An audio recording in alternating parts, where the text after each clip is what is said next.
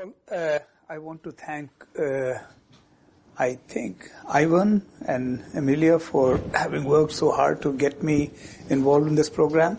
Uh, in fact, I was supposed to speak there live, but I had a prior commitment uh, because of which I could not uh, come.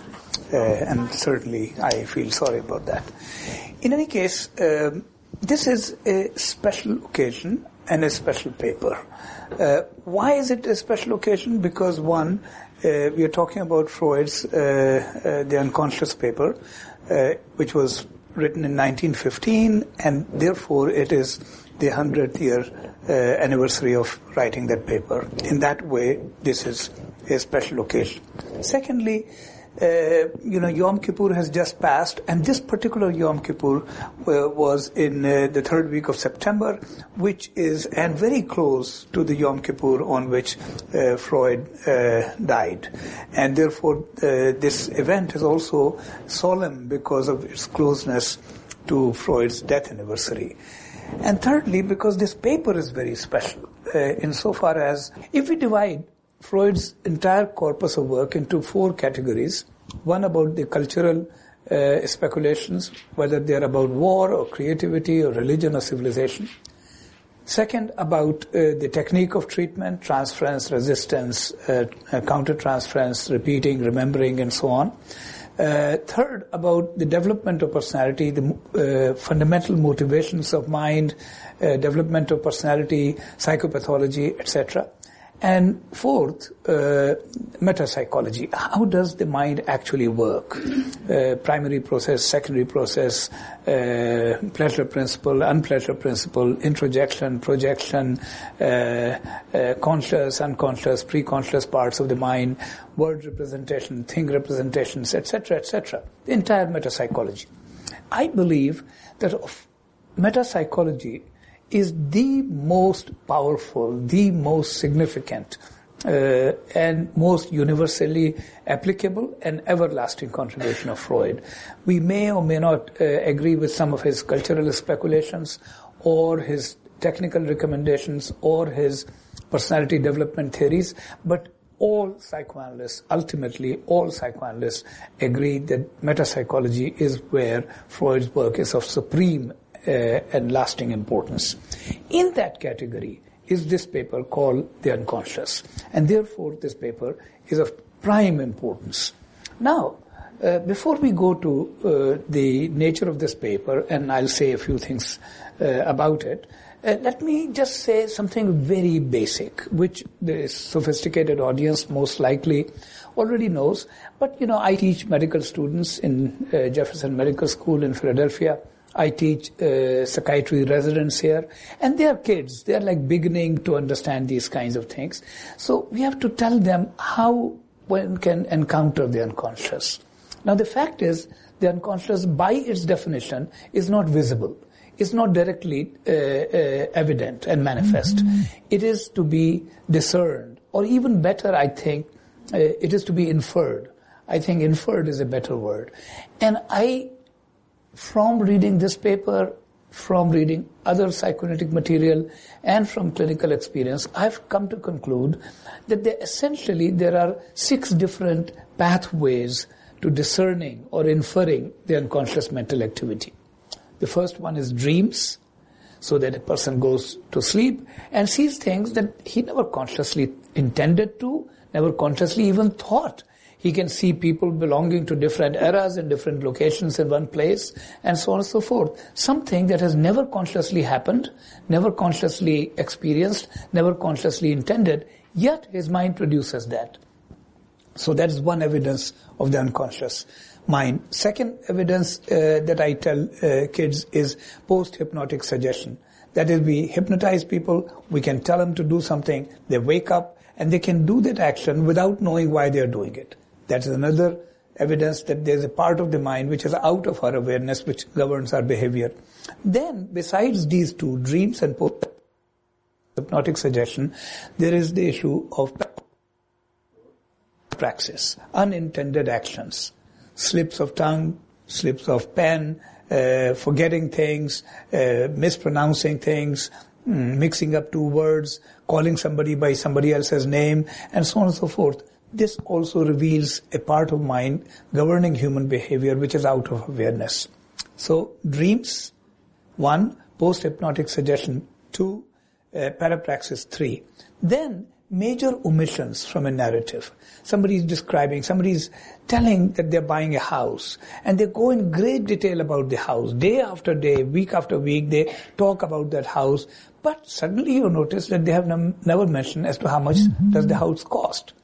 That makes one wonder what is this force, what is the aspect of the mind which has pulled this information and made it disappear from the narrative. So major omissions also hint at the unconscious mental activity.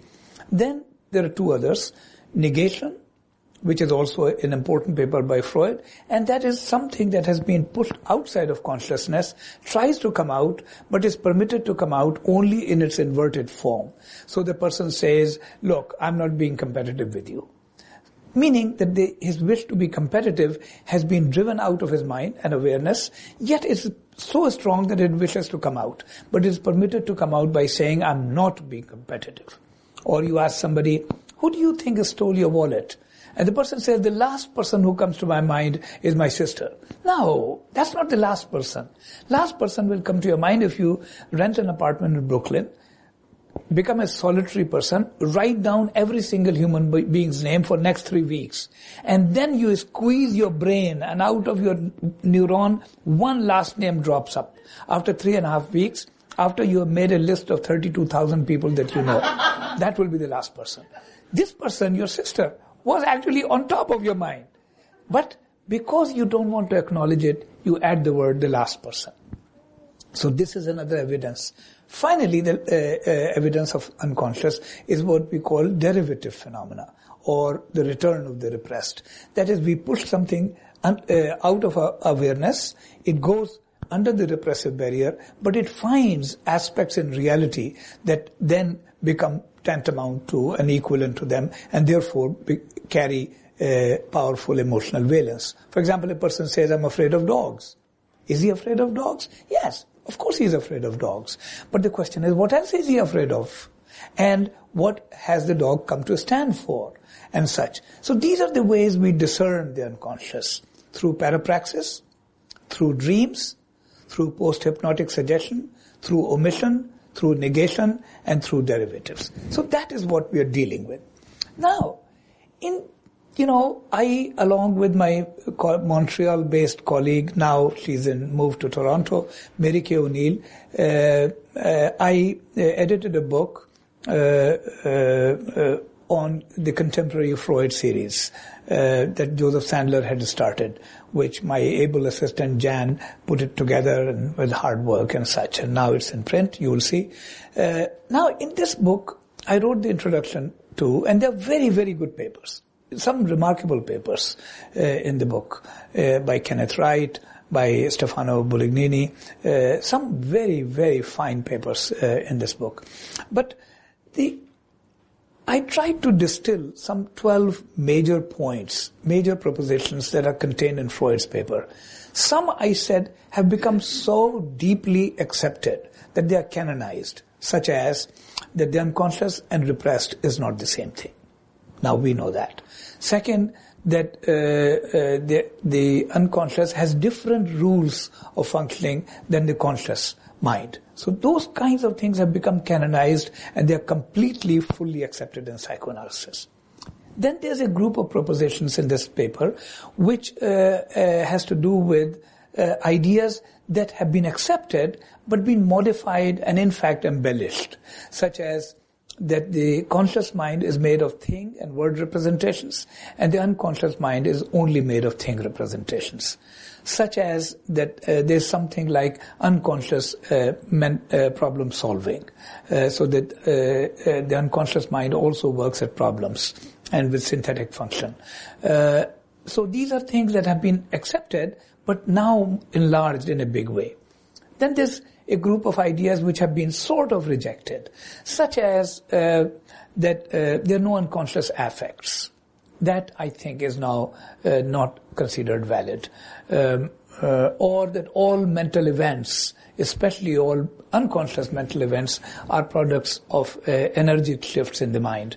That I think we have by and large walked away from. So there's a group of ideas which are canonized.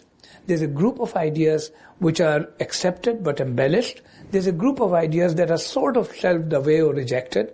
And then there's a group of ideas which I don't think psychoanalysis has fully and carefully recognized. And two ideas in that last category are that sometimes the characteristics and operational methods of the system unconscious and the operational uh, rules of the system uh, conscious can be reversed. So the, the conscious can begin functioning as the unconscious and the unconscious as the conscious. Now that is an idea that I don't think has been fully understood and fully elaborated upon, as well as another idea that under certain circumstances, perfect mental functioning is also obtainable. Now, obviously there's not enough time for us to go into all these 12 and 13 things. So from these, I've selected three points to focus upon. First point is about metapsychology. Second point is about the unconscious not being constructed only of the repressed material. And third is about the reversal of the characteristics of conscious and unconscious mind in, under certain circumstances. So let me uh, begin by uh, the metapsychology. In this paper, Freud proposes the term metapsychology, and he says that mental phenomena cannot just be seen at one level of abstraction or from only one vantage point, that they have to be seen from multiple vantage points and deconstructed in their elemental characteristics from various sides and various points of views. And he proposes three point of views in this paper. One point of view is what he calls the uh, topographic perspective. The second, what he calls the dynamic perspective. And the third, what he calls the economic perspective. Now the topographic perspective means that in every mental phenomena or mental phenomena are arranged in such order that some aspect of them is completely in the conscious awareness, some aspect of them or some mental phenomena are not in conscious awareness but can be readily brought into conscious awareness, such as, for example, your mother's first name, such as your postal address, such as your neighbor's uh, uh, name.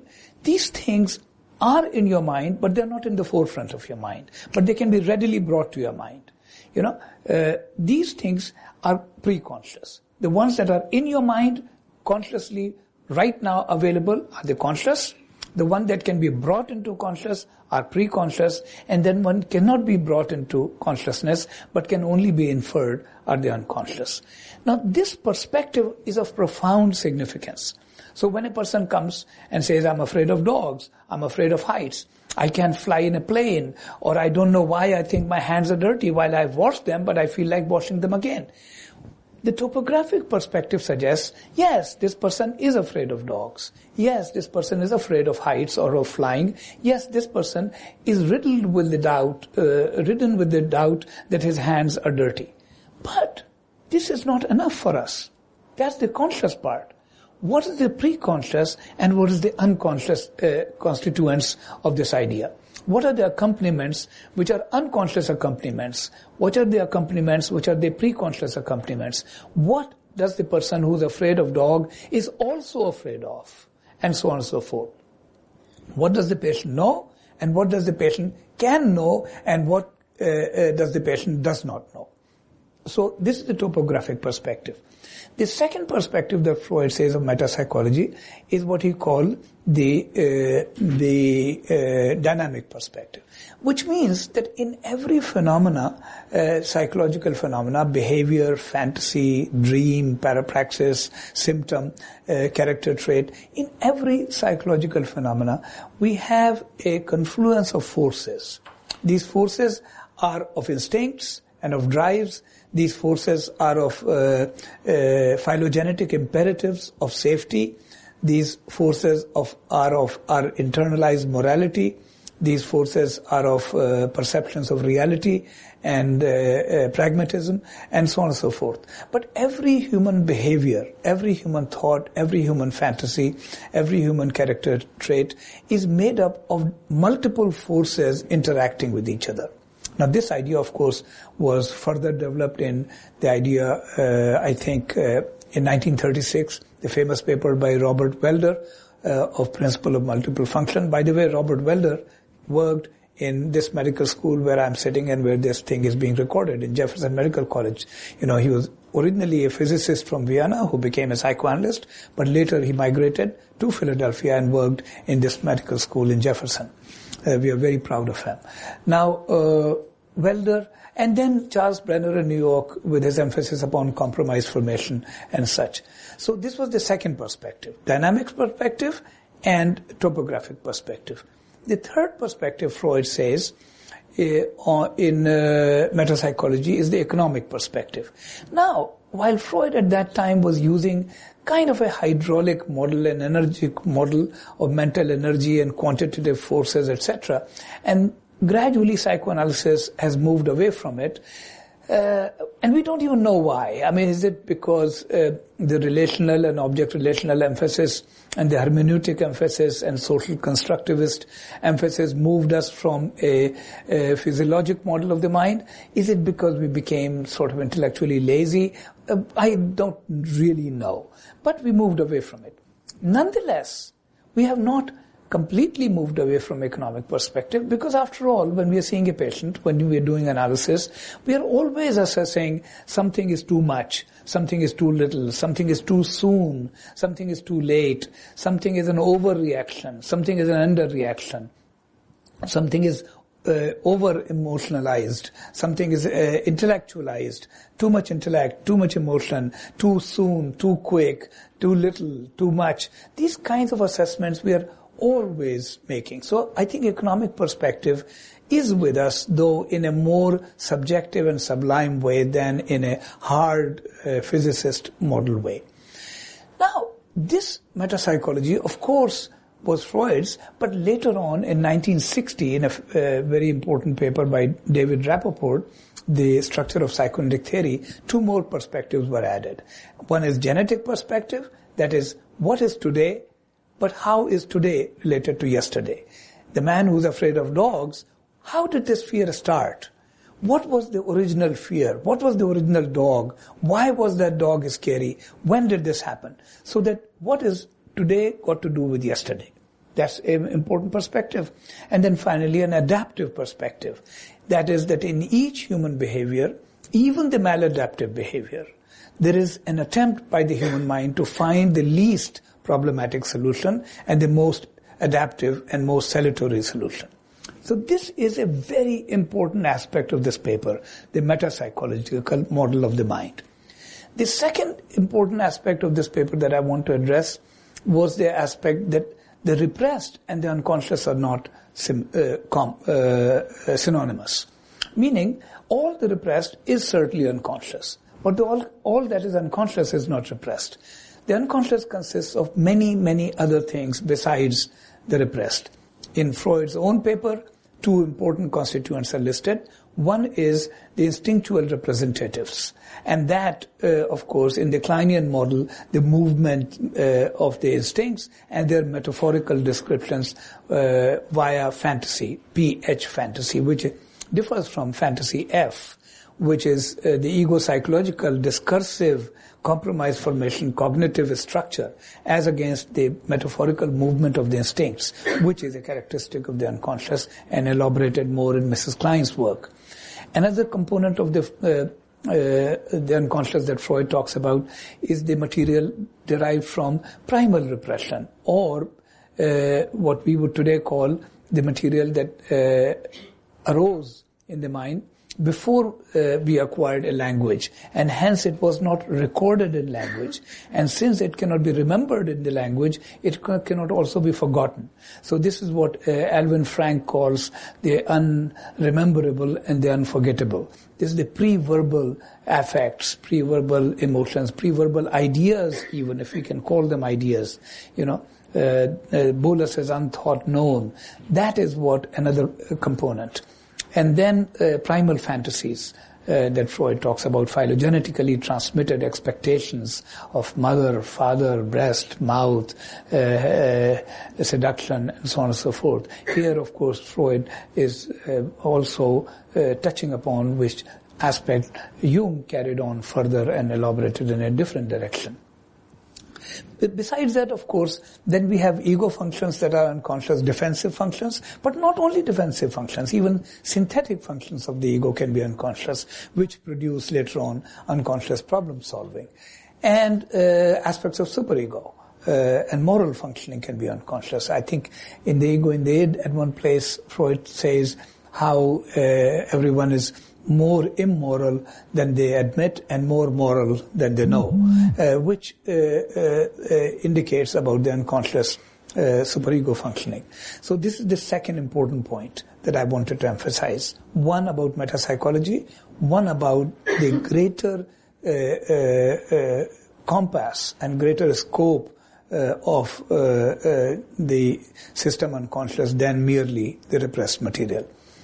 Then finally, I want to say uh, uh, about this curious point that Freud makes that sometimes the characteristics and the rules and operations of the system unconscious can come to reside in the system conscious and vice versa. Now, where, where does this happen? Let's think about it. Uh, this comment is in passing in the paper, but it's an important comment, I think, because it touches upon certain areas that we have, I think, uh, to think and sort out more. One area is uh, uh, when the psychotic material is uh, flooding uh, the ego. A person is totally now in a delirious psychosis. At that time, considerations of logic, considerations of secondary process, uh, uh, considerations of contradiction and exclusion, even expression via word representation can all disappear from the conscious mind. A person who thinks, I am as uh, generous, as kind, and as old, uh, uh, and as stable as this old tree in my backyard. Now the psychotic person doesn't talk like this. He can now act like a tree. And now he doesn't move and he spreads his hands and he's standing someplace because he is the tree. So now what was the thing, a word representation has now transformed into a thing representation. And now the rule of the unconscious has come to reside in the rule of the conscious. So that's one example. Conversely, if we look at Jacob Arlow's paper on the unconscious fantasy, now the driving unconscious fantasies or Joe Slap's schemata, all these things I think have very organized structures and detailed discursive stories which then can become part of the repressed. And the unconscious repressed fantasy can continue to influence behavior via derivatives. Nonetheless, it is contained in the system unconscious as a repressed material, but in the system unconscious with all the dynamic characteristics and formal and operational characteristics of the conscious mind. So the traffic goes both ways. The unconscious can come out in the conscious and the conscious can go and be repressed in the unconscious. Then there are transitional states and bridging states, which I think are very, very important and very interesting. And that is uh, uh, the state of uh, transference neurosis, or uh, where a certain amount of therapeutic alliance is maintained, and yet the transference illusion is also maintained simultaneously. The state of play, and even bigger, the state of metaphor and poetry. Uh, I think when the Canadian Ceylonese Dutch uh, uh, poet says, Michael Ondaatje says, that all of us have dreamt of finding that lost dog.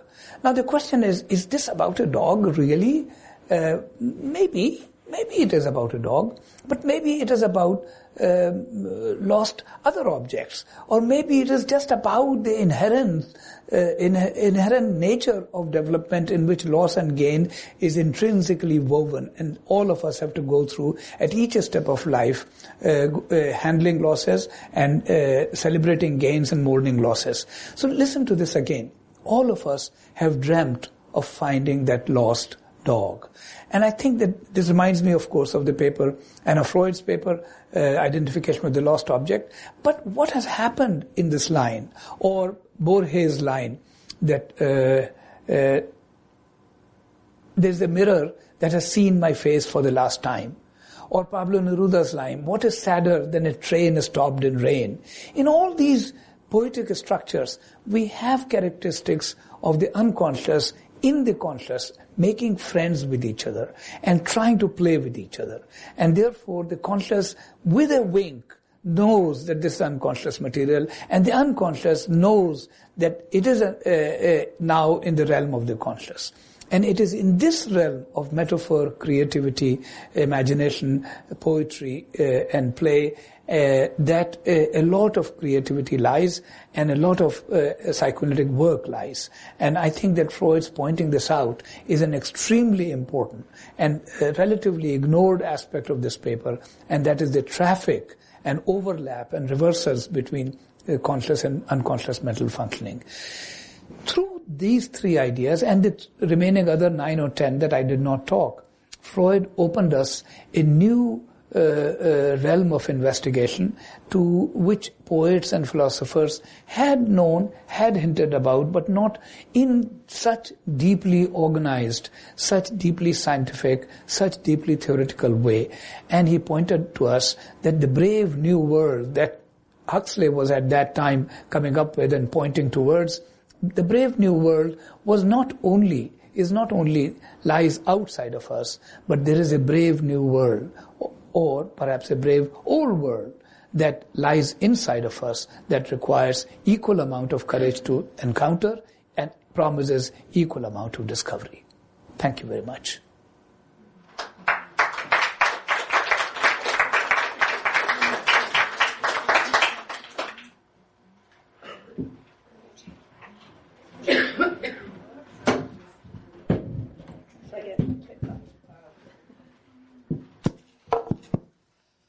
He, he could have been in the room in the morning, couldn't he, really? So, um, there's a lot to, to discuss and we'll, we'll leave it till after the second talk, which is, you, you don't want the PowerPoint, you? Don't want No, no, no, no, like... Which is, um,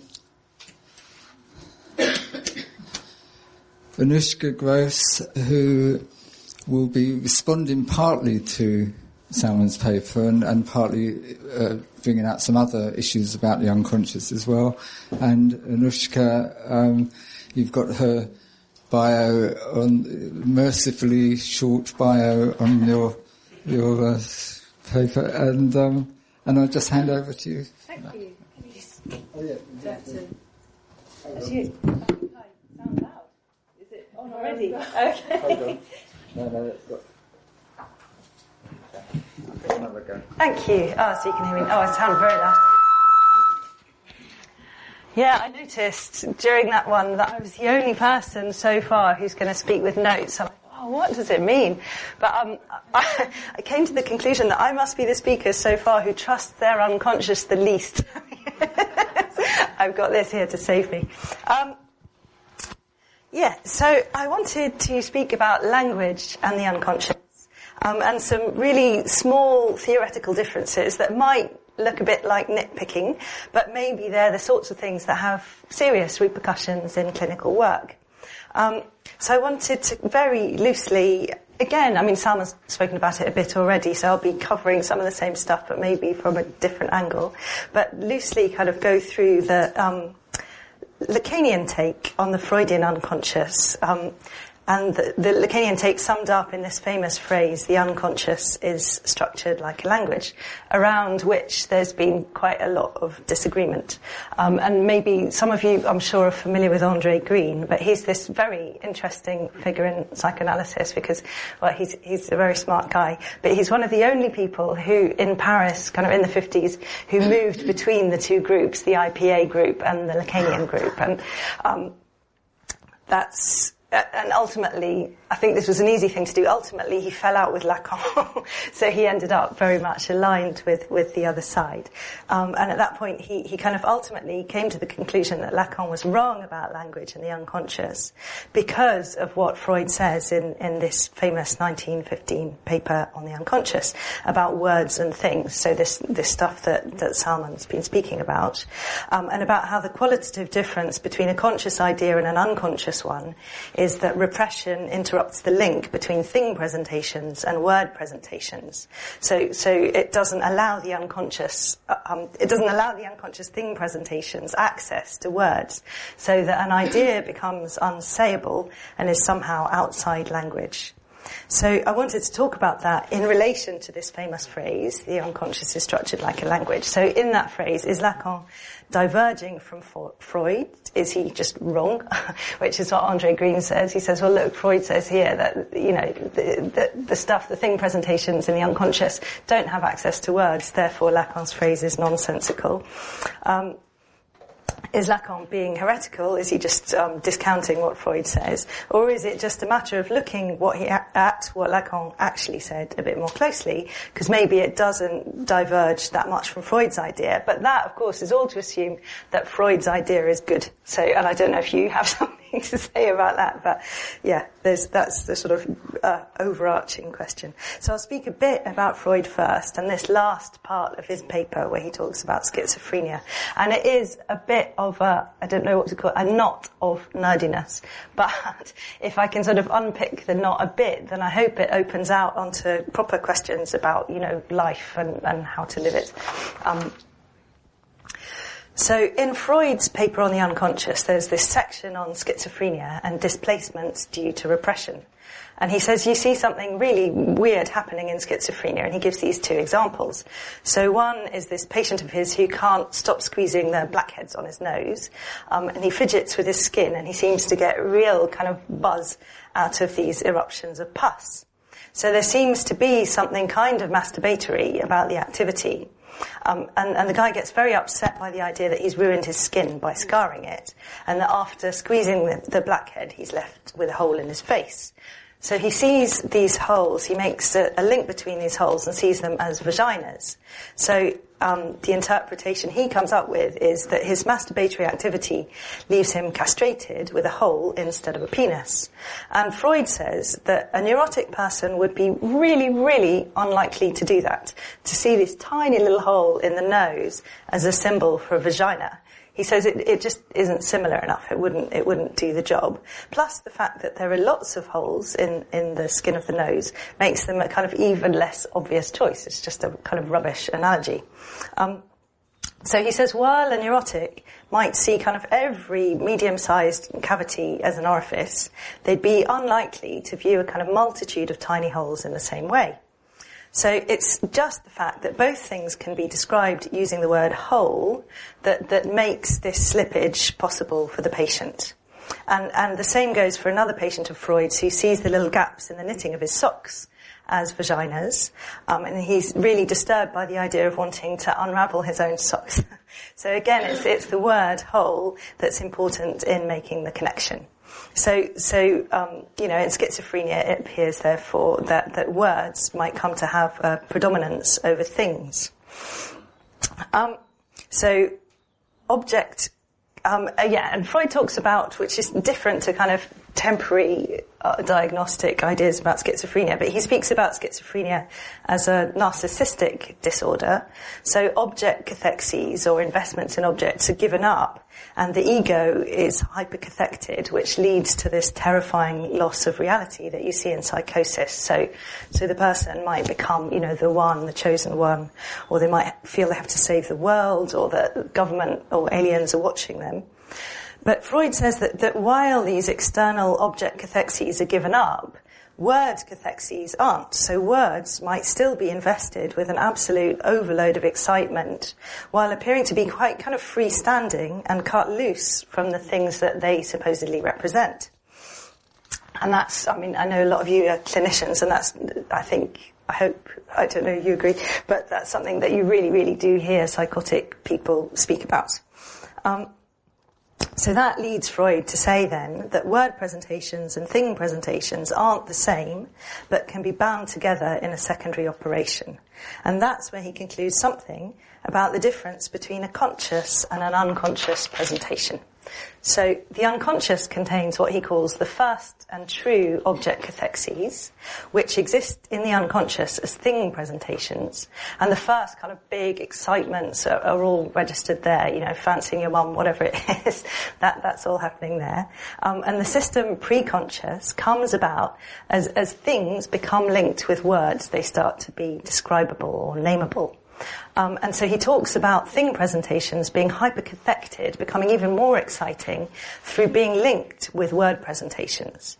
So the acquisition of language is something really exciting. It's not just something you have to do, something that's imposed on you, but the reason you put yourself through it, that you do this really difficult thing, is, is because you get a massive kick out of it. There are kind of huge rewards. So, um, because through the acquisition of language, you can start to organize relations, manage absences, and begin to have some kind of effect on the world. So you get a little bit of control, or at least a, a semblance of it.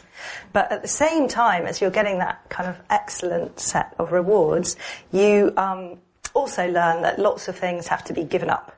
So you generally, you know, at that stage, you're becoming socialised and, and, realistic, supposedly, or you're not. But um, if you're not, then that's that's another matter that's going to, you know, make interesting things happen later. Um, so becoming socialized involves repression. You have to limit your unacceptable impulses, and that's a message that you're constantly receiving as, as you grow up. So that, yeah, I don't know if all of that is a kind of hyper dense idea, but um, at least Salman's been speaking about it too. so, so, maybe it's, I don't know, helps it hang together.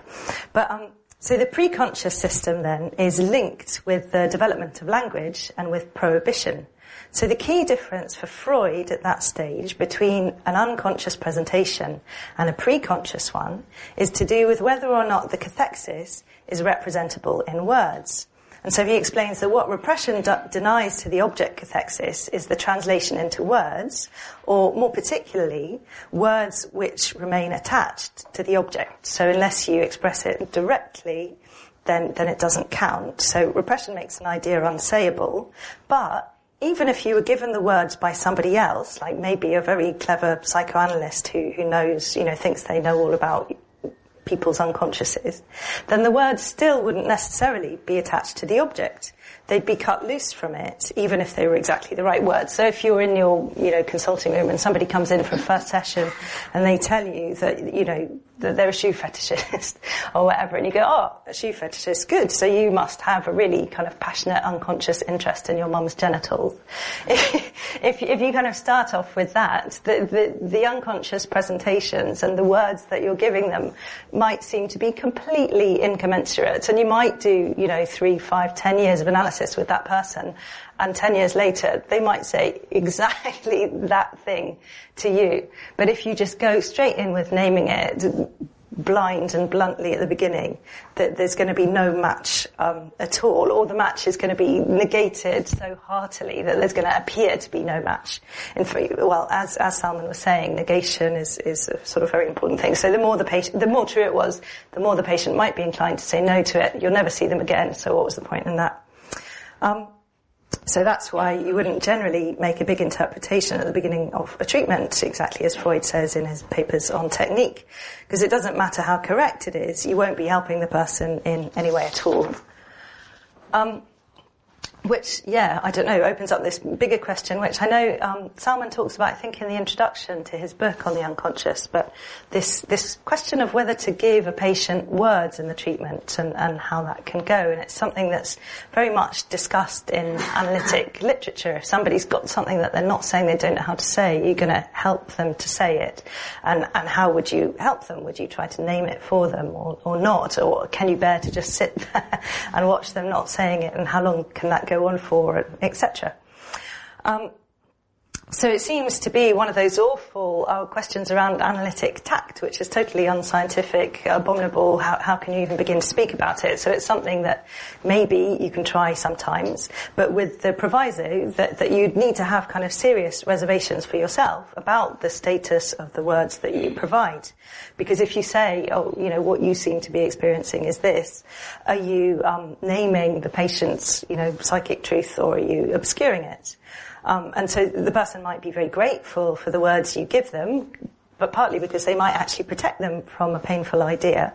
And just because they accept your words and say, oh yeah, that's exactly right, it doesn't mean, you know, they're the right words, the true words, the good words. They might sometimes be soothing, they might sometimes make further words possible or keep something at bay, all of which might sometimes help a person or be clinically useful, but that's not at all the same thing as kind of unproblem- unproblematically providing the analysand with their own lost words. So to go back to this famous quote, um, I'll expand it, but it's so long and rambling, it's practically unbearable. So I've condensed it down a little bit, but it's still kept some of the rambliness because I think the rambliness is the thing that helps it to make sense in the end. But he says, the unconscious is structured like a language, and I say like so as not to say, and I come back to this all the time, that the unconscious is structured by a language. So you very often hear this little bit of the quote all by itself, the unconscious is structured like a language. But here, Lacan makes a big point of saying that that doesn't mean that language imposes its rules on the unconscious or that language creates the unconscious in its own image or whatever other misunderstandings you might be able to pull out of that phrase. So if it doesn't mean that, what else might it mean? And especially in relation to Freud's idea that what keeps a thing unconscious is the fact of its being pre- prevented from attaching itself to a word presentation. So you'll sometimes read, I don't know, well, for example, on the super reliable Wikipedia, that after Freud, Jung and Lacan came up with very different ways of conceiving the unconscious. So According to Wikipedia, Jung developed the notion of the collective unconscious, which has been honed in man over generations, etc., etc., etc., and everyone needs to needs to kind of tap into it in order to feel a bit better, a bit more in sync with themselves or with the world. But then, on the other hand, according to, to, Wikipedia, Lacan came up with the notion of the linguistic unconscious, which is supposedly totally different to Freud's idea. But then you'd have to ask which of Freud's ideas, because the Lacanian idea isn't anything like this sort of mythical id creature of late Freud, but it seems to be much more like the unconscious from Freud's first topology, uh, from this famous 1915 essay. But that similarity maybe becomes harder to spot when, when you say, oh, the contents of the Freudian unconscious are barred from attaching themselves to word presentations. The Lacanian unconscious is structured like a language. Doesn't it follow then that they're radically different? But not at all if, if you take seriously the phrasing like a language. So in the Freudian unconscious, you have certain phenomena object cathexes that need to be dealt with, you know, unpleasant uh, excitements around people who you wish didn't excite you or whatever that's going to be. Um, but if they're deemed too unacceptable to be allowed into consciousness, then they need to transform themselves somehow so that the impulse can hope to achieve some sort of satisfaction. So the unconscious scouts around for a substitute for the object, something with similar features. So, you know, in the case of little Hans, the, the father's big moustache becomes a horse's noseband and suddenly Hans is terrified of horses. So ideas or objects are interchangeable like words. They take on meanings in relation to other words or presentations, but there's nothing that says that they necessarily have to mean that. So as the structuralists pointed out, words only take on significance as part of a system, and according to psychoanalytic experience, it's the same with unconscious ideas. So, in accordance with the um, with that is the Freudian idea that, say, in phobia, just to keep going with the little Hans thing, but it's also true with other kinds of symptom formation. The triggering objects of a phobia um, move further and further away from the central unacceptable idea. So if you have, say, the idea of the angry, punitive father, then that might become a horse with a noseband, and, and so on. Or just, um, well, another thing, I never believed it existed until I've been working for quite a while, but with button phobia, it's just, it's the most amazing thing. But, um, with that one, I'd heard before that, that very often, you know, buttons are situated on the threshold between the body and the, the sort of nakedness and the clothed or something as the kind of access point. And that very often people with button phobias would, would focus on that and that would be the thing that they would produce in the end. And once they stopped being frightened of buttons, the, the buttons would very often become a fetish object and they wouldn't be able to get excitement without a button to hand. and, and I'd always found it the weirdest idea. I think I learned about it when I was a trainee. And then um, a case appeared in my consulting room and, and followed exactly that trajectory. It's fantastic. But, um, but when you start to look into other people's button phobias, they, they point to all sorts of different causes. So people who've been told, oh, you mustn't swallow a button, keep away, keep the children away from the buttons, etc. Or there was one guy who had a jar of buttons fall on his head. but there are all these different associations to the buttons with pain or choking or, or sexy dads. Um,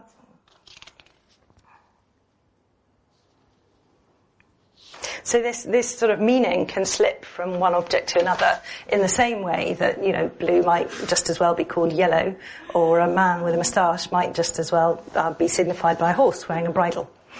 But um, in the unconscious, you're always led back to a master signifier. So it might slip away to the button or to the bridle or whatever.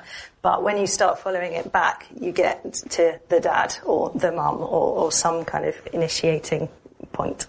Um, so the master signifier is where the chain of association stops.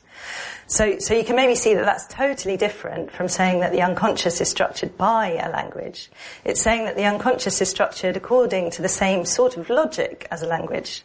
And Freud also talks near the end of the essay um, he refers to the unconscious being highly organized, and that's an idea that becomes especially important for Lacan. So for Freud, the unconscious isn't a big mess, it's a system. And the reason that the things in it have to be kept away from consciousness is that they're deemed too unsettling to the person's good image of themselves or whatever. Uh, they're unbearable, not because they're too formless or too qualitatively different to conscious ideas for the two systems to understand one another. So they understand each other very well, which is why, as, as Salman was saying, why they're able to keep uh, trying to reach mutually agreeable compromises. So he t- Freud talks a lot about the amount of exchange between the unconscious and conscious via the preconscious. And also the fact that there might be times where, where the systems don't have to compromise very much at all. So a repressed wish suddenly becomes perfectly allowed if it finds its way to align itself with something egocentric. So, you know, whatever that would be your repressed anger at your mom or at your partner suddenly finds a cause, an external cause, which you think completely justifies it, and then, whoa, you can just go to town and really hate them. Um, so last, yeah, to talk a little bit more about, I suppose, about the history of the, the difficulty around that phrase and about Lacan. But in the 50s, Lacan was facing all, all sorts of problems with certain of his colleagues, especially over this question of training analysts and the acceptability of variable length sessions. Um, and you know, he didn't help himself at all by buying a massive country house because he'd worked out how he could see far more patients in a far, you know, he, if you could see three in an hour rather than one in an hour, then you could get rich. So his big, um, you know, theoretical breakthrough are variable length sessions are good because of this, this, and this. Is also, but you know, he's also got a country house there simultaneously, and so it made people really question, you know, what kind of theoretical breakthrough is that. Um, so, but in, so responding, so huge ruptures in the French analytic world, and, and so he responds to this kind of big breakdown, excommunication, etc., with this uh, thing called the Rome Discourse, which is a paper that he gave, where he argues for what he calls a return to Freud. So he gets worked up about all the sorts of things he sees going on as going on in the analytic world, and he's, he's a really kind of impassioned critique because he's been told that what he's doing is wrong, um, and it's, it's kind of I don't know, messing with psychoanalytic legacy. So, so his return to Freud is a kind of cheeky response to that. Uh, cheeky is a kind word for it. But, um, he basically, he tries to explain why it's not him who's wrong, it's everyone else. And it has all, I don't know if you've read it, but it has all these really unfair attacks on people like Ernst Kris, etc., where he totally misrepresents their work and attacks them on the grounds of his misrepresentation. But, alongside that, there are all these other really very interesting ideas, I think. But um, So there are all these problems that, according to Lacan, are surfacing in psychoanalysis since the death of Freud. So there's the idea of a cure that dams up the unconscious, which he sees as um, that's what the ego psychologists are putting forward, because they, you know they're basing a lot of their thinking about cure on this essay, the, the ego and the id. Um, and, and Lacan's much more in love with the earlier, uh, sort of more radical, you know, we're bringing the plague type Freud, rather than the one who says, oh, you know, you get your ego to sort things out and you'll be a lot more comfortable. Um, then there's also this mode of interpreting that privileges actions over speech, as if it's only through those that a person give them, gives themselves away. So this other mode of interpreting, you know, you're late because you're angry or whatever it would be that um, the object relation schools were developing.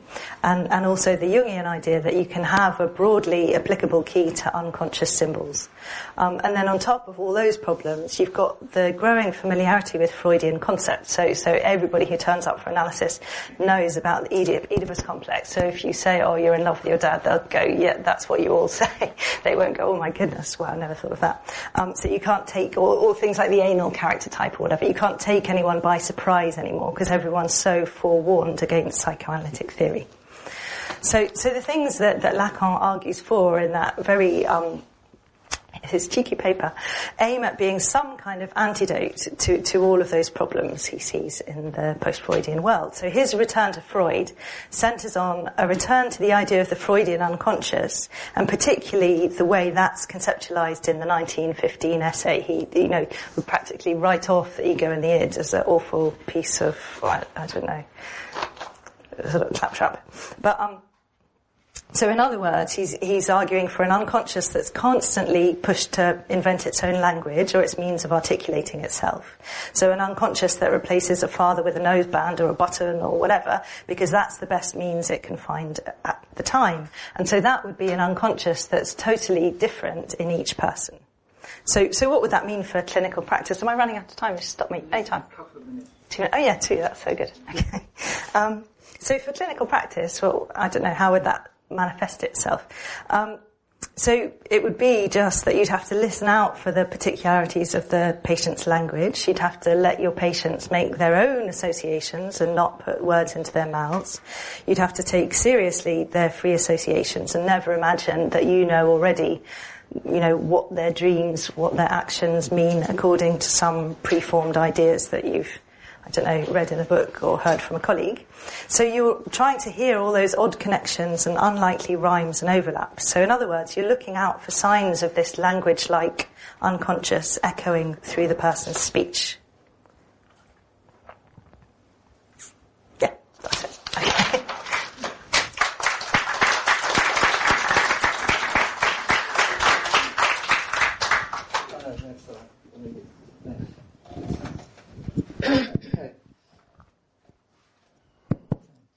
Um, we'll try and keep Salman in mind as well and kind of uh, evoke his presence here and, and in, in terms of discussion. Um, and I just perhaps thought, um, I don't know, I mean, I don't know if Mark would want to say. I was, I was thinking about two particular things. One, when Salman talked about the way that unconscious processes and characteristics can be brought into consciousness and vice versa, which seemed to kind of tie in with some of the things you were saying. And then, and then what Nushka's saying about the role of language and thing presentations and how that figures within the kind of schema that you were talking about earlier. I don't, I mean, would you be able to say a few words about that? Um, well, I'm, I'm happy to uh, say that uh, certainly I agree that, um, I mean, it's a matter of common observation that you can have conscious states which function according to the rules of uh, the, the, the rules that normally govern uh, what Freud called the unconscious. And the example that he speaks of is the is the obvious one. You know, patients who are in a psychotic state of mind, who are thinking in a very concrete way, who are utterly out of touch with reality, but they're not unconscious. You know, the, the hallucination by definition is conscious. What they're seeing isn't there, but they're conscious of it. Uh, the relations between the things that they imagine follow the rules of primary process. They, um, there contradictions all over the place, etc. So um, th- that's, I don't think, at all controversial. I don't see how anyone could deny it. Um, I mean, dreams are another example of when our consciousness is functioning according to the rules that normally uh, govern unconscious uh, processes. I, I, think that that's partly what led, that sort of thing is what led Freud to abandon his first topographical model. His idea that you can organize the, that the basic structure of the mind revolves around these layers of conscious, pre-conscious, unconscious is patently not correct.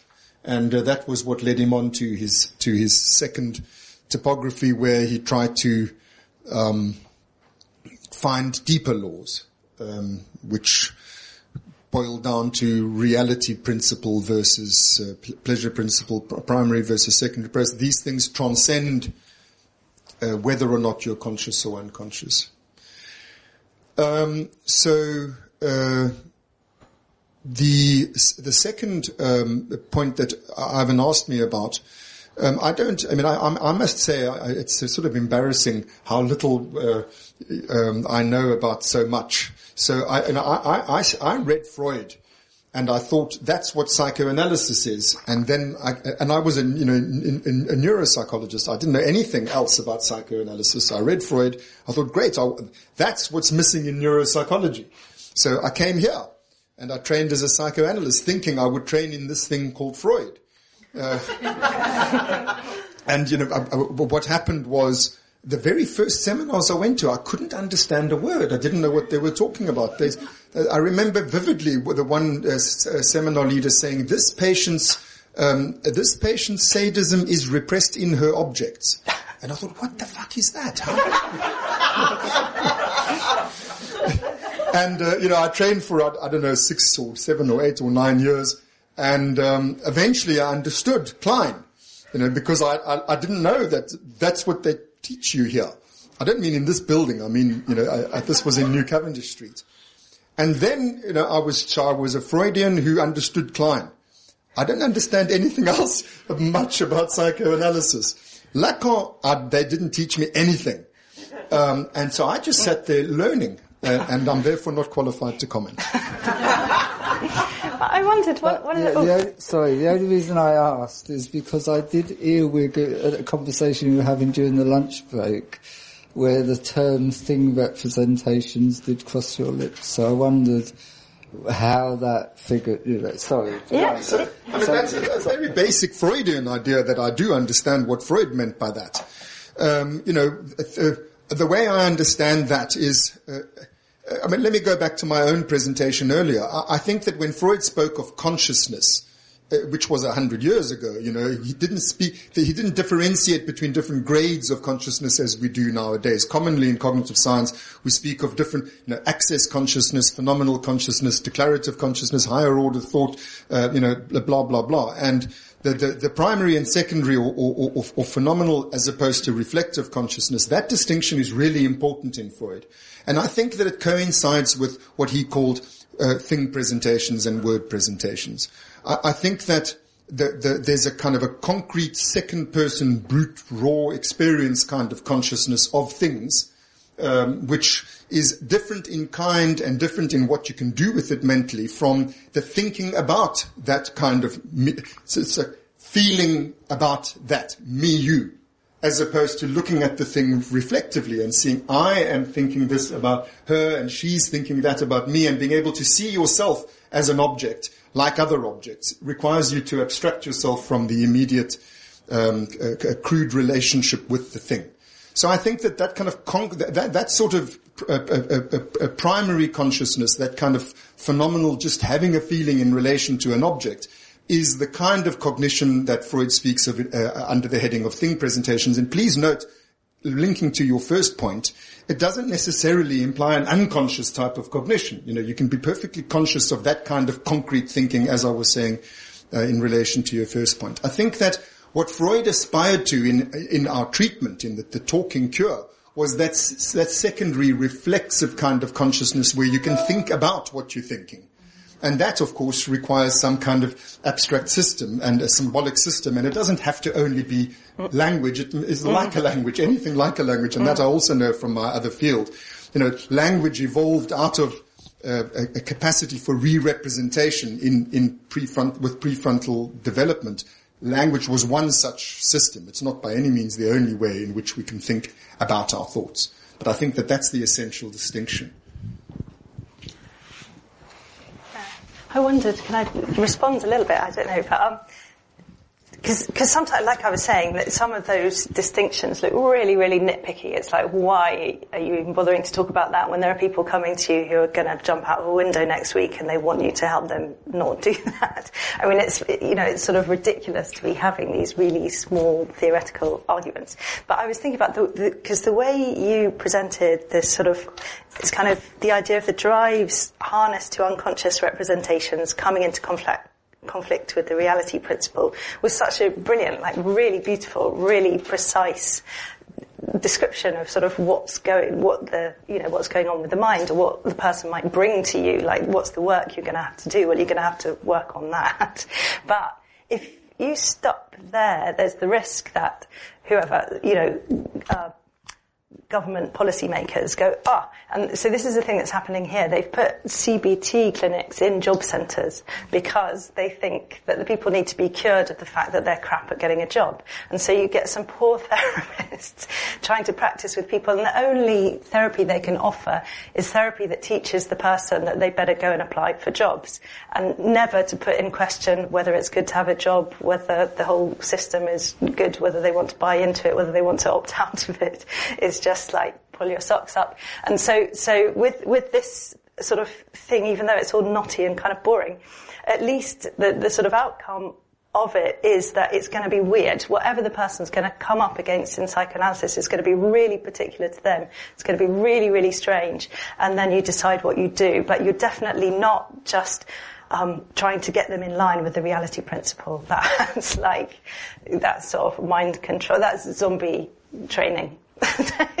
so I suppose that's what I like about the Lacanian thing, that you've got these beautiful formulations like this one that you made, but then there's a kind of ethics around it, because if you've got that, that's good. But if someone says, okay, so we've got to get everyone in line with the reality principle, so they all go to work, they don't claim benefits and they don't get sick, then you've got a horrible society. but uh, are you saying that there's something about that model which is, which precludes the individual then?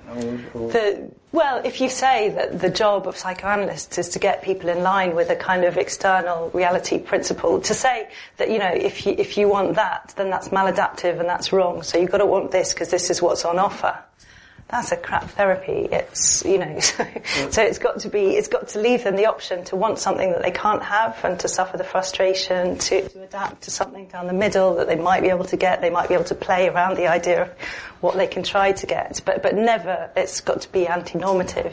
Uh, we're very much in line with early Freud and not in line with the ego and the ego psychology type stuff, which yeah.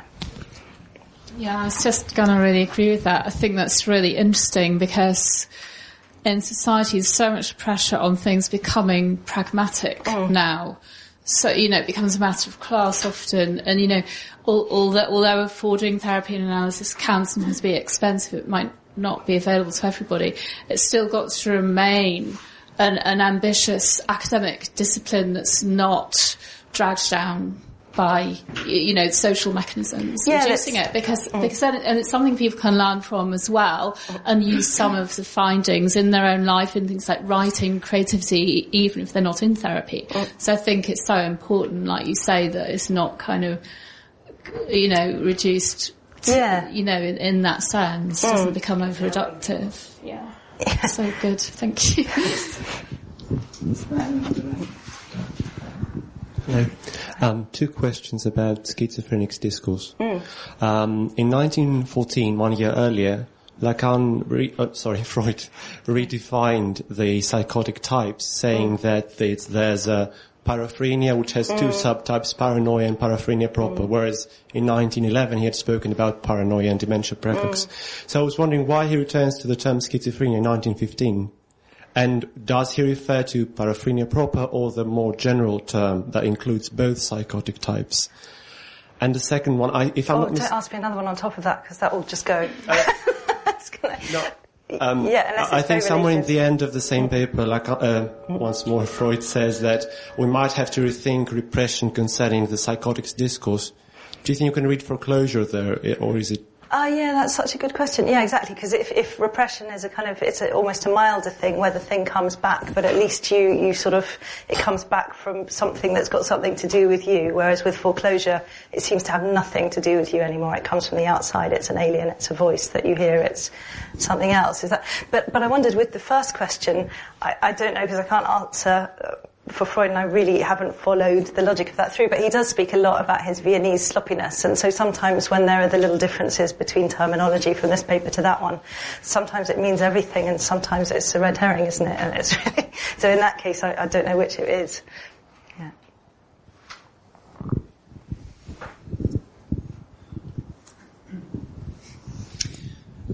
Could I ask something about observation of, of the unconscious? You know, you mm. mentioned uh, reversal of, of rules of, you know, unconscious uh, to conscious and vice versa.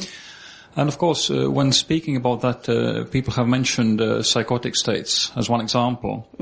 But I wonder, you know, uh, and of course, I also realize that there is obviously some sort of ethical implication in studying people with psychosis uh, psychoanalytically, as well as infant observation as well, you know. But I wonder if people have actually done this, or should it be done? You know, these phenomena should be observed in a much larger population, which is rapidly expanding, which is dementing population.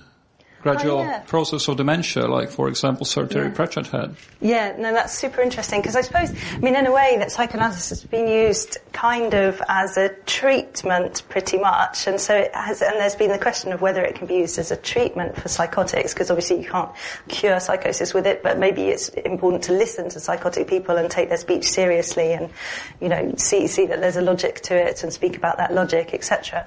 But maybe maybe with dementia, the idea of psychoanalysis being a cure for dementia is so far off the range that it hasn't been sort of even thought of, which has taken away the, the research element, which is, well, what do demented people say and, and what meaning could be ascribed to it and should we listen to the logic, etc. But yeah, it's a super interesting thing to... I suppose I ought to Yeah. say that we did have a conference on Did you? Ah, last excellent. Yeah. I don't know if Amelia wants to say just- Yeah. Oh, sorry. I just wanted to say that dementing people are actually, uh, you know, they are having actually great struggle with, in which it's very difficult for them to adapt with uh, reality testing.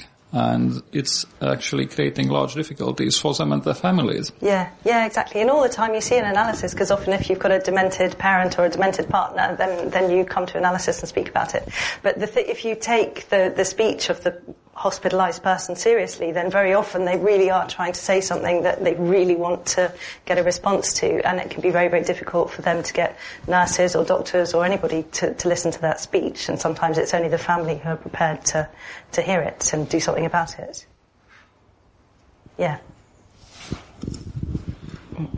Amelia, just no, in front of you. It's interesting we're talking about language, but it's not the only way to communicate, as in sound, play, art, etc. Yeah. Um, and so much is put on the word.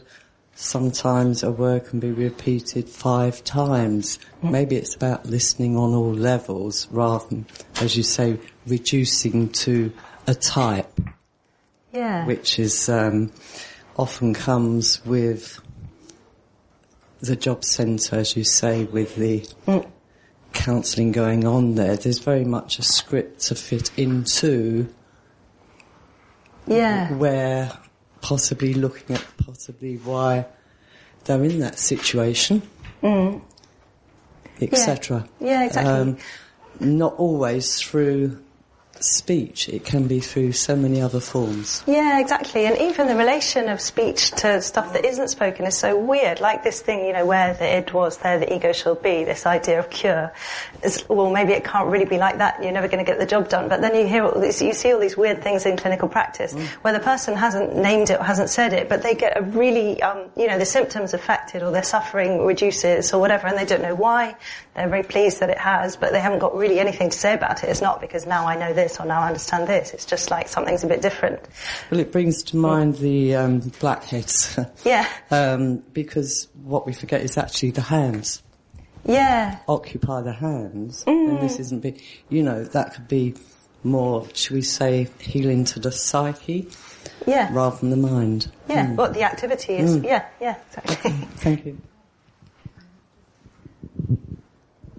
Hi. Hello. Uh, I have uh, some thoughts or doubts um, in relation to the options we have in this uh, very depressing world we're living in. Yeah. Uh, it seems that the only uh, two choices that we have are either counseling for people because the obstacles are everywhere and we need to pass over these obstacles, or the religion because the ego can't regulate itself through the confession, for Right. instance. Yeah. So we've got these two options. Mm. And yet psychology is really developing. We are mm. entering all sorts of uh, the darkest of corners of our mind. Mm. And yet we are left with only two options. And option one is not accessible to everybody. I am concerned in the long run what we are left with. Yeah. And I suppose there's the It's, it's a hypothetical well. question, but yeah. uh, yeah. No. I am concerned because there is rapidity in the way that psychology is developing treatments, it is uh, psychoanalysis, Mm. different branches of psychology, uh, uh, different methods. Everything is developing. Yeah. And uh, uh, yet we don't have any other options. And there is a growing need for people to overcome these everyday obstacles, obstacles, b- b- obstacles uh, which are getting bigger and bigger, not only in numbers, but on, on, in the, they're unsurmountable for some. Because Yeah. everyday life becomes so difficult. Yeah, exactly. And uh, once you have the obstacle, you can't pass that obstacle. You need to treat yourself. And I think that's where all these models of classes, societies Mm. are already deeply rooted, almost like genetically modified things. Yeah, it's so it's such a difficult thing. I know because, but I suppose maybe there are much more. around. Yeah. It's just No, it's super interesting. Yeah, exactly, because it, it borders on the political as well. Because I suppose it's not just that you cure the individual. not- It's, it's yeah. Exactly like Jeremy Corbyn. Is he going to cure us or not?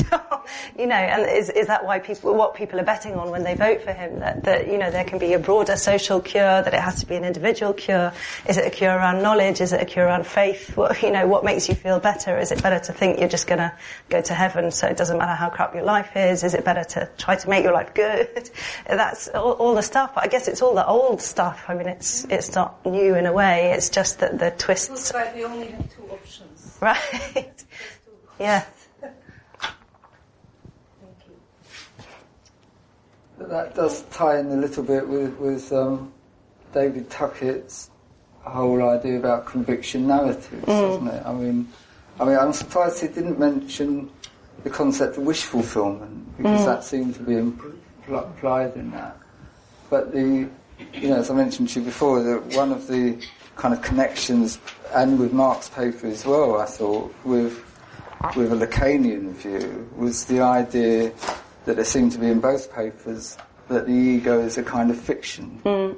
And I don't know if you, if that was an implication, but but but the, it was, you know, Freud uses the phrase shreds and patches. We kind of make up our picture of, you know, you see what you want to see, and you make up your picture of reality by sort of stitching bits together, and it's a kind of fiction, you know, and that that seems to be crucial to a Lacanian view, you know, which which is a sort of link, I think. Yeah. with, uh, Yeah, exactly. And the question of, well, I don't know, with the ego psychology thing and Lacan's big objection to it is to say that you could just make yourself really good. That And- ego could be a strong, yeah, rather exactly. than this. Yeah, and then you'll be all right. And and so yeah, it's it's to work in the opposite direction and say oh, maybe give it up. See, yeah, Well, if one thing I've learnt about Lacanian psychology from you, if, if the Lacanian school thinks that the ego and the id is synonymous with ego psychology, then that's, Well, no, not exactly. No, of ego psychology not. is Yeah. an aberration of Yeah, them. And the ego and the id is a br- yeah. brilliant paper. No, I know, and it's got so much in it. Yeah, it's just that those moments when it says maybe cure can be this, if they get latched onto and that's all cure can be, that's that's a big loss. And mm. this, Uh, as Freud's representative, I'll agree. any more questions? Do I ask another question to Mark? Mm, just, yeah. just um, because we're talking about um, different forms of, of uh, different kinds of pleasure and different kinds of anxiety and this kind of thing. I just wondered. I mean, the paper that came to mind, very, sh- very short, kind of quirky paper that Freud wrote in 1931, Libidinal Types you know, where he's basically saying, you know, there are different kinds of pleasure. If you picture the, you know, the mental apparatus, the, se- the structural theory, ego and superego, and then think where the libido is most predominant. So there'd be a pleasure associated with superegoic things, a pleasure, an ego type of pleasure, and an id type of pleasure. And similarly, different kinds of anxiety as well related to the to that structural theory. And I just wonder whether any of that would come into what it was you were saying. That's kind Uh, uh, I'm, I'm not sure that I uh, completely uh, get what, what you're after. Uh, so I'll say one thing which may just be a free association in relation to what you're actually asking about, which is that, you know, Freud, uh, in relation to drives, he said that they have a, a- source, an aim, and an object. Um, and um, the what you're referring to now in terms of libidinal types, uh, the, the the the thing that uh, has always struck me uh, about Freud, and which links back to what I was saying earlier, is that he seemed to think, and didn't seem to think, he frankly said, that the source of the different component libidinal uh, drives are the erogenous zones. So, you know, the, the source of, of, of anal libido is the a, a mucous membranes of the anus, and the source of oral libido, you know, etc. And and th- that's very odd um, because uh, clearly the source of our desire is not the outer surface of our body. These are triggers. Uh, these are things which evoke the desire. The desire comes from within, and uh, it's an it's an endogenous uh, need giving rise to desire and um, that you know, as we've understood more about you know the, the, the hormonal and other neurochemistries of, of, of, of what, what Freud called libido. So it's again patently obvious that these things come from what I call the internal body. Uh, what Freud uh, uh, conceptualized under id. Now there can't be these external bodily surface objects in the id. So there's another, it just goes back to the contradiction I was referring to earlier. I think that these are the first objects of our desire. Uh, the, the mouth and our conception of the mouth in relation to the breast and the sort of feelings that, the particular type of pleasure that that evokes is a first object with a name attached to it. Is certainly not a source. And then likewise, the, the pleasures that we get from control of the sphincter and, you know, pleasures that we get from the manipulation of our genitals and so on. These are objects we find in the world. The fact that they are on our own bodies is synonymous with the, the narcissistic sort of origins of, of, of, uh, of what we come to love in the world. So I don't know if that relates to what you're saying, but I, you know these different types of libidinal pleasure and the, and the and the character types that go with that have everything, I think, to do with the objects of our desire rather So than with this- uh, uh, the sources. Saying that in this particular paper, he he he undermines that expectation. So basically, you'd think he'd be talking about libidinal types being oral, anal, phallic, and so on. But then he completely changes that and says the libidinal types are related to where the libido is in relation to the parts of the mental apparatus. So he kind of ch- ch- completely changes it and starts thinking about it in relation to ego and superego rather than, you know, so it's a kind of interesting difference to what, you know, to the character types idea, which, Yeah. which you know. But, uh, and, and one more question, I think. I was just going to ask, I'm not an analyst, so I do get confused, but is then naming the object of desire not necessary if it comes from some other place? Did that make sense? Yeah, it did. what, from what Yeah. Mark just said. But are you talking about in terms of how whether you can expect to get satisfaction if you can't name it? That you might be able, you might not know Or anything. it's Misplaced. Yeah, so you might not know anything about it, but you might be able to get weird forms of satisfaction, which is, you know, supposedly what symptoms are or whatever, that you get the satisfaction in another But way. in terms of then the analysis, Mm. if you can't name the object, if it's pre-verbal, if it comes from some other place, if Mm. it's more about this, this internal thing, I'm not quite sure that I understand it, that drives you to desire the object or want something or have a relationship with the object. Is it unnecessary then to have the word? That's what I'm getting at. Oh yeah, The well I language for the object. yeah. So it's, then it's actually talking about something pre-verbal. I don't know if this is a good answer to your question, but in the three essays on sexuality, Freud talks about these three possibilities. So you've got, you know, the unconscious drives, you've got stuff that's very difficult to deal with that might present itself in all sorts of different ways. And so, so he talks about the neurotic, the artist, and the pervert, who each, each got different strategies. So the artist sublimates, and so they don't know what it is that's pushing them to try and get this thing. They don't know what the thing is, but, you know, they'll, they'll make something, they'll do something that'll be weird, and that's one way. The pervert will just go straight after it, whatever it is, they know it and they'll act it out. And then neurotic will get ill or get a phobia or get something. But he says that, that everybody's usually combining all three. yes. Yeah, so, so your character or your way of being the world is, is formulated out of a funny, you know, pretty haphazard, concocted construction of those three attempts to get satisfaction. three, Well- three modes. Our way of being in the world has now come to the tea breaks. I think we all need a cup now, so just, if you just thank the speakers. Thanks, Darwin and Absentia.